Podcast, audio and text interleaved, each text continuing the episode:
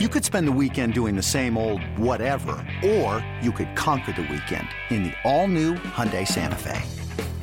Visit HyundaiUSA.com for more details. Hyundai, there's joy in every journey.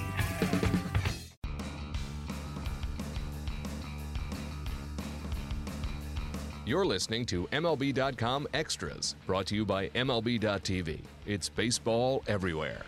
Hey everybody, Tim McMaster here, along with our MLB.com Padres reporter AJ Cassavell. AJ, we're getting there. Opening day not that far off, so we're going to get into a lot of stuff. Some of the younger players here for the Padres, we seem to always drift in that direction. But I want to start on the injury front. Alex Dickerson sprained UCL ligament, surgery possible, I guess, but but hopefully not the case. He missed 2017 with the back surgery. It's just tough timing for a guy. Um, do they seem confident that he won't need the surgery at this point?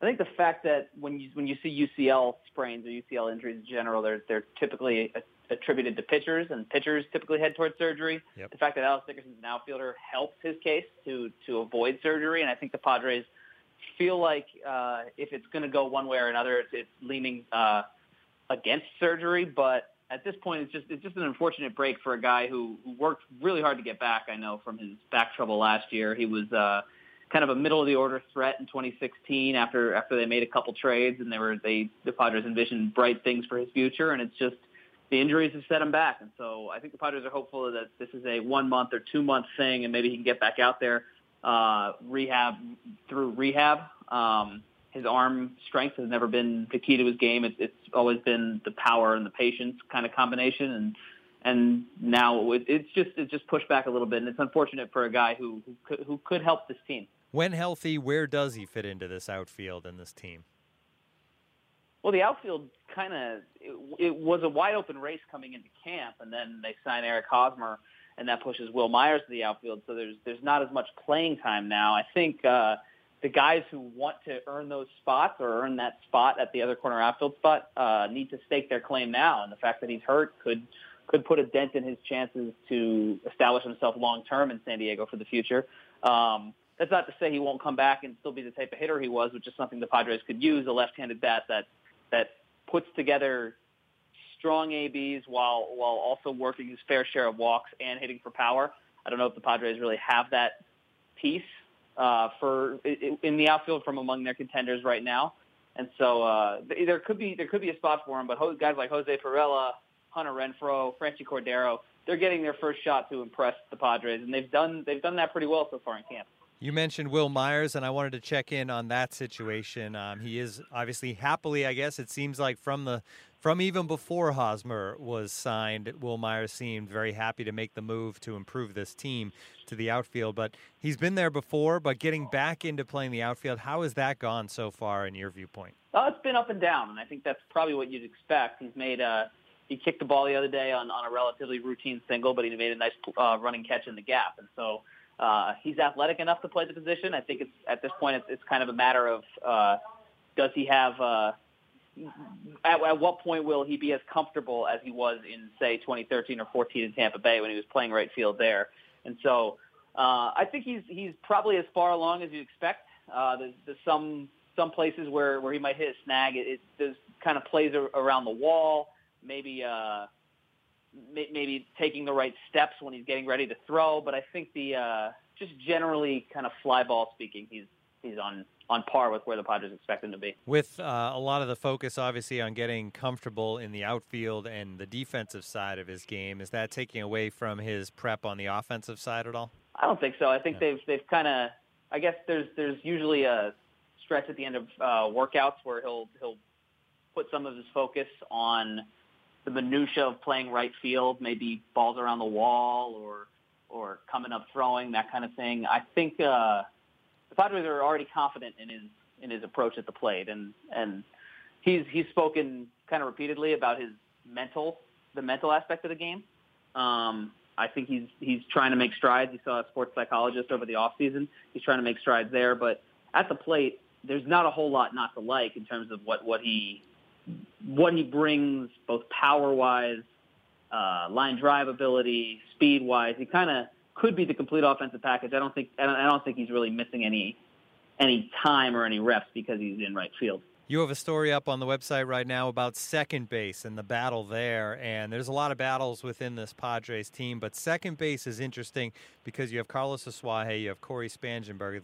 The problem is a lot of times if you miss out winning the starting job, you end up with a backup job.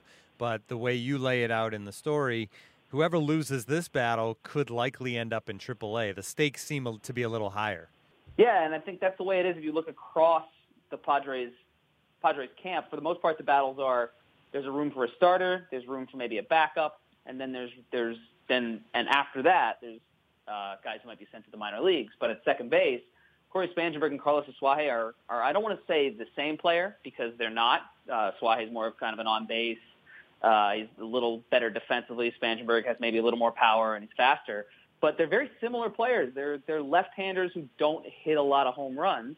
And the Padres feel they have the backup at second base in Jose Pirela, who's a right-handed complement to that, who does hit who does hit for some power. Now he's going to play left field, but uh, he he is their backup at second base, and and that kind of leads you to wonder: is there a place on the roster for two guys who do almost the same same thing in in in the Padres lineup? And it doesn't sound like there is. So it's early in camp. Cory Spangenberg missed some time with uh with a little bit of a, a, a jammed wrist, I guess. Um, Carlos has looked good so far, but there's there's still a long way to go in this position battle. And if I had to guess, whoever wins it's going to be the starting second baseman and, and play pretty regularly in April, and whoever does not win it will start the season in AAA. It didn't seem like there was going to be a position battle at third base with Chase Headley on the roster. Uh, it seemed like you know, he'd probably be the guy. But Villanueva really pushing. What a start he's off to as we enter play here on Thursday. 435 average. He's got three homers, 11 RBIs. Uh, what has stood out the most? I mean, obviously those numbers stand out, but uh, what has impressed you about the way he's gone about his business this spring? It looks like he's a bit, he's a little bit bigger, and, and he, he takes a violent enough swing as it is. And the fact that he's added some muscle, I think, could really add some power to his game. Now you mentioned maybe a competition at third base. I don't know if I see that just quite yet, but if he keeps hitting the ball like he has, he might force his way into some playing time, and it's kind of questionable as to where he'll find that playing time. But he's hit he's hit left-handers pretty well throughout his career, and so um, I think the the biggest thing with him is and with him against Chase Headley is uh, Headley is is a much better on base threat, and the Padres could really use a lot of that going forward. Um, and so I think if it comes down to those two, Headley's Headley's got the advantage, but Villanueva is definitely forcing the Padres' hand at this point just because of what he's done in spring training. He really hasn't missed a step. You mentioned uh, being good against lefties, and that's got to be a focus for a team that plays out in the National League West. So many good lefties out there, and Andy Green talked about that recently and being able to put together a lineup that's effective against lefties, and it seems like the Padres have that. I like the uh, the kind of one, two, three punch they had yeah. on uh, Thursday against Madison, or on Wednesday it was against Madison Bumgarner. They had a one, two, three punch of Jose Pirela, Hunter Renfroe, and Christian Villanueva. And if you go through the history of all three of those guys at every level, they have completely demolished left-handed pitching. And you look at the left-handed pitching in the National League West. Uh, I, I haven't compared it with the other divisions, but I would imagine there's more of it in the, in the NL West than there is anywhere else. You got three guys in the Dodgers rotation: Madison Bumgarner, a couple of guys in the Rockies rotation, Robbie Ray, Patrick Corbin in Arizona.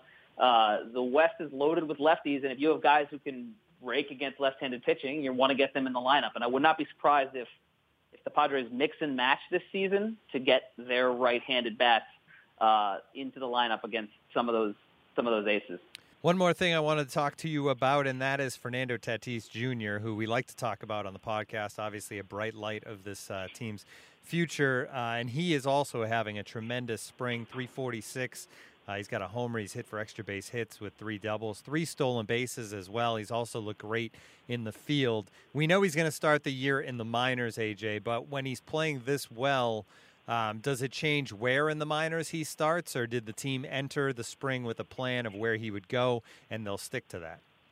I imagine they're going to stick to whatever plan they had. Now, what that plan was, I'm I'm still not sure right. just yet, uh, whether it's Double A or Triple A or whatever. But he's been uh, he's been outstanding, and if if anything, uh, he's just kind of proven that that the major leagues aren't going to overwhelm him, or, or facing major league pitching isn't going to overwhelm him. Some of the pitchers he's he just got to hit off Madison Bumgarner, and some of the pitchers he's been able to kind of hold his own against for a guy who's 19 years old. Is it's it's you kind of have to stop yourself and re- remember that he's only 19 uh, when he's doing some of this, and so. Um, the Padres are set shortstop this year, but more and more he's kind of proving that that spot, if it becomes available next season, it's it might be his to lose. Yeah, certainly. And I would assume, right, September, we're going to see Fernando Tatis Jr., if, if not before that because of something else. That seems like the, if, if I had to guess, that would be the most logical the most logical time. But you never know. Something happens maybe with an injury or, or he gets red hot and something could change. But uh, right now, September is probably the logical first step, and then and then it might then he at that point it might be already looking ahead to the 2019 roster as the Padres shortstop. Yeah, teams talk about not wanting to uh, push prospects too far, but then other prospects sometimes force their hand, and it looks like Fernando Tatis Jr. is one of those guys after such a great 2017 to be doing it again this spring. All right, this has been MLB.com Extras Padres edition for AJ Cassavell. I'm Tim McMaster. Tune in again next time.